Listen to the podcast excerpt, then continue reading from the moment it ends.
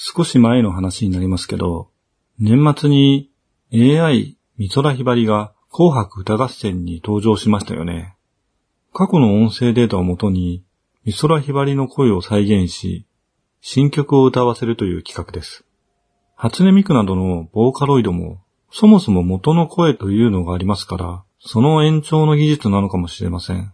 いわゆる既存のボーカロイドと言われるものに比べ、かなり元となった本人、美空ひばりですね。彼女の再現度が高かったですね。ただ、素晴らしい技術だと思う反面、少し不快でもありました。CG のクオリティも昔とは大違いですよね。セガサターンで踊る安室奈美恵とは比べ物になりません。でも、それでも、静電の姿を見たことがある。まあ見たことがあると言っても、テレビとかですけど、そういう人間からしたら、とても本人には見えません。本人に似た何かです。竜が如くに、いろいろな役者が出ているって言っても、CG であることを忘れることはありませんよね。キムタクが如くの滝さんも、別に滝さんのままでよかったですよね。正直滝さんではないんだから。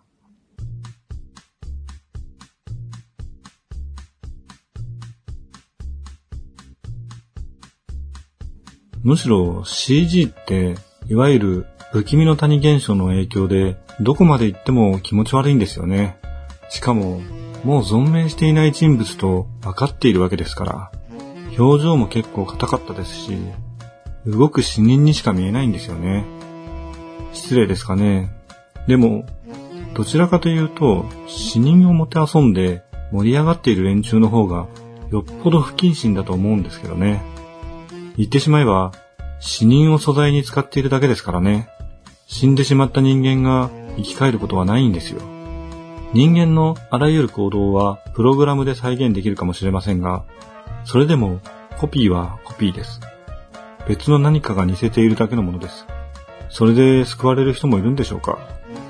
もし自分が死んで何らかの形で再現されて、今、家を CG の技術で動かして表情を作ることができるらしいんですよ。でもですね、自分だったらこう言いますけどね。私はそこにはいませんってね。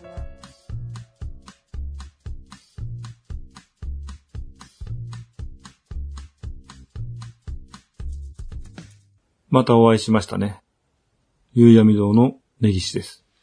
最近やっと少しだけ休みが取れまして、あ、毎週しょうもない話をやってるからといって、別に暇ってわけではないんですよ。店長ですからね。マネジメントのようなことが仕事です。まあ、いわゆる管理ですね。管理でなんとかなるもんなんですよ。まあ、ならない時もありますけど。健康診断までのダイエットは、ちょっと、なんとかなりませんでしたけどね。ところで、ここ何年か異世界転生ものが流行っていますよね。一部の出版社のコミックスは、とりあえず異世界転生って言葉つけておけば売れると思ってるんじゃないかってくらい、異世界とか、転生という言葉がタイトルに使われています。あと、チートですね。いちいち読んではいられないので、それぞれの内容までは知りませんけど、それでですね、休みに配信サービスでアニメの本好きの下克上を見たんですよね。幼女戦記とか、盾の勇者の成り上がり的な何がしかのリスクを持った主人公が転生前の知識を使って成り上がる異世界転生サクセスストーリーですね。大体転生ものっていうのは、転生前の知識や能力が異世界で活用できるとか、転生時にチート機能が発動するとかですね。異世界、転生、チート、キーワードですね。なので、今回はちょっと異世界転生が流行ることでわかる現代人の思考の考察をしようかと思ったんですよね。まあ、できるかわかんないですけど。昔、第三部隊という劇団の朝日のような夕日を連れてという演目のセリフに、なぜみんながコンピューターゲームに夢中になるのか的なのがあったんですよ。うろ覚えですけど、もともとはルービックキューブでコンピューターゲームに差し替えたセリフだったと思います。まあ、その時の流行りってことですね。第三部隊は、鴻上昌司が主催していた劇団で、鴻上昌司っていう会社じゃなくてそういう名前の人です。所属していた役者で言うと、筧敏夫さんとか、勝村正信さんとかがわかりやすいと思います。個人的には、大高博夫さんが好きでしたね。昔、フジテレビ系列で深夜帯に放送していたドラマ、子供欲しいねが好きでしたので、まあわからない人が多いと思いますけど、やっぱり猫が好きの後番組ですね。やっぱり猫が好きは結構有名ですよね。あれと似た感じのシチュエーションコメディで、やっぱり猫が好きは三姉妹でしたけど、工藤祐樹さんと夫婦という設定でした。三谷幸喜さんが書いたシナリオも結構やっていたみたいです。話がそれましたね。セリフですね。コンピューターゲームに夢中になるのは、その世界の神になることができるから、的なことを言ってたような気がします。朝日のような夕日を連れては、公開のたびに若干内容が変更されていると思いますが、ビデオか何かで見たので、どこかで確認できるかもしれません。まあ今更しませんけどね。ゲームの世界の神様は制作者だと思いますけど、さらにみんながなりたいのは神ではなく勇者ですよね。つまり英雄、ヒーローです。まあ、鴻上昌司さんは GOD というゲームも制作してますよね。今でも子供向けのアニメや特撮といえば男女問わずモチーフはヒーローですからね。ヒーローに憧れる文化の土壌は現代日本にはあると思います。仮面ライダーシリーズ、スーパー戦隊シリーズは70年代からですが、ヒーローものの元祖とも言われる月光仮面は50年代後半あたりに制作されています。ヒーローといえばアメリカですよね。スーパーマンとか、スパイダーマンとかはもっと古いんですけど、日本でも強く影響がありました。まあ、どちらも古くからあるアメコミなんですけど、実写映画クリストファー・リーブのスーパーマンは日本でも大きなブームとなりましたね。いや、そんな昔のことはよく知りませんけどね。ヒーローに憧れる文化。まあ、これはより優れた能力を持った人間に憧れるという当たり前のことでもあるんですが、ただ日本のヒーローの特徴として、変身という要素があります。これは、もともと持っていた能力ではなく、手っ取り早く能力を手に入れる手段としての変身能力となります。いわゆるチートですね。全く違った存在に憧れるのではなく、今ある自分が代わりになっても成り立つという要素が重要だったりします。スーパー戦隊などは戦隊ですから、訓練から選別された特殊部隊というものであるなら少し違ってきますが、仮面ライダーの改造や何らかのアイテムによって変身できるようになるってのは、そういう自分が変わることができる要素ですよね。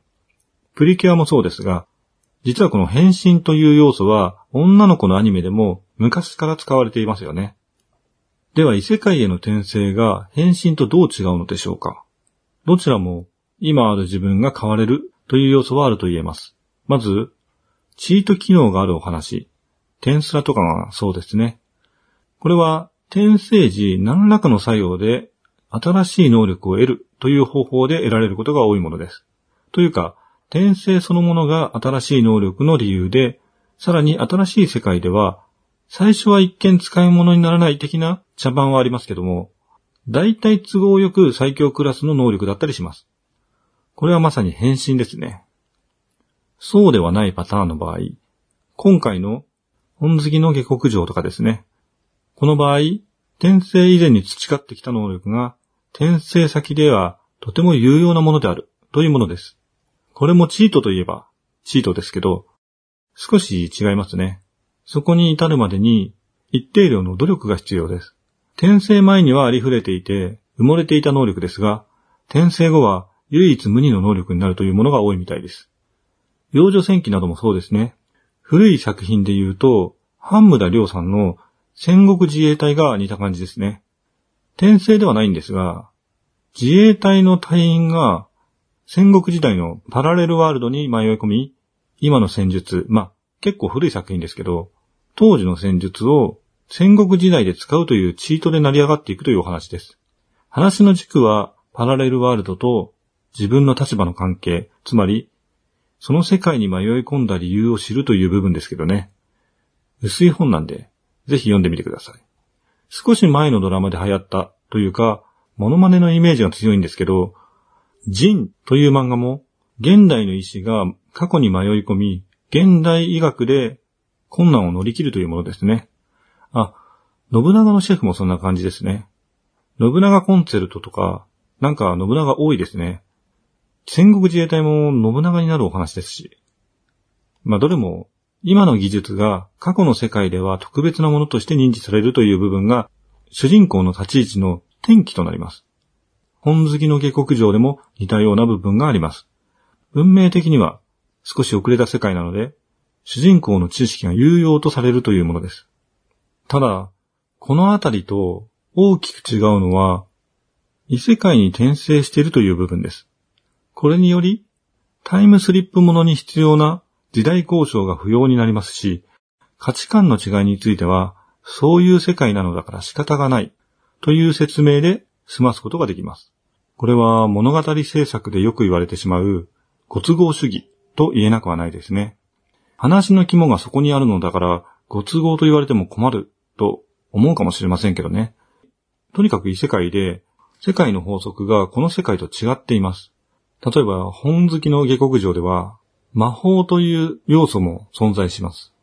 起こることのすべての結果も、意外な価値観も、こちら側の世界にいる人間にはわからないことで、後からこうでしたと言われても、腑に落ちないんですよね。後出しはご都合主義の根本で、本来物語制作では禁じ手ですからね。大手を振ってそれを使える異世界転生は、制作者側からしたらとても扱いやすい題材なんでしょうね。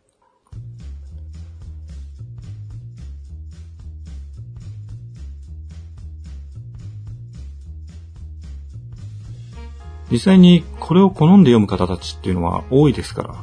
今更禁じ手だという必要はないんですけどね。で、なぜこの異世界転生が人気があるのかってことですけど、多分みんなが勇者になりたいっていうのは根底としてあるとは思うんですが、さらにそこに今まで培ってきた何か、これは人それぞれのものだと思うんですけど、この世界では埋もれてしまうその能力を活かせる異世界への憧れがあるのではないかなと思うんですよね。で、これはどういうことかというと、埋もれてしまいがちなその能力をみんなきっと褒めてもらいたいんだろうなと思うんですよね。承認欲求とも言えますが、自分がこの世界の役に立ちたいと思った時に、自分の能力を世界に合わせて向上させるには限界があるので、世界の方を自分に合わせてしまうということだと思いますね。適当な分析で申し訳ないんですけど、ちょっと時間が足りなすぎますね。また機会がありましたら、この辺のお話でもしますね。この番組は架空の中古書店、夕闇堂がお送りしました。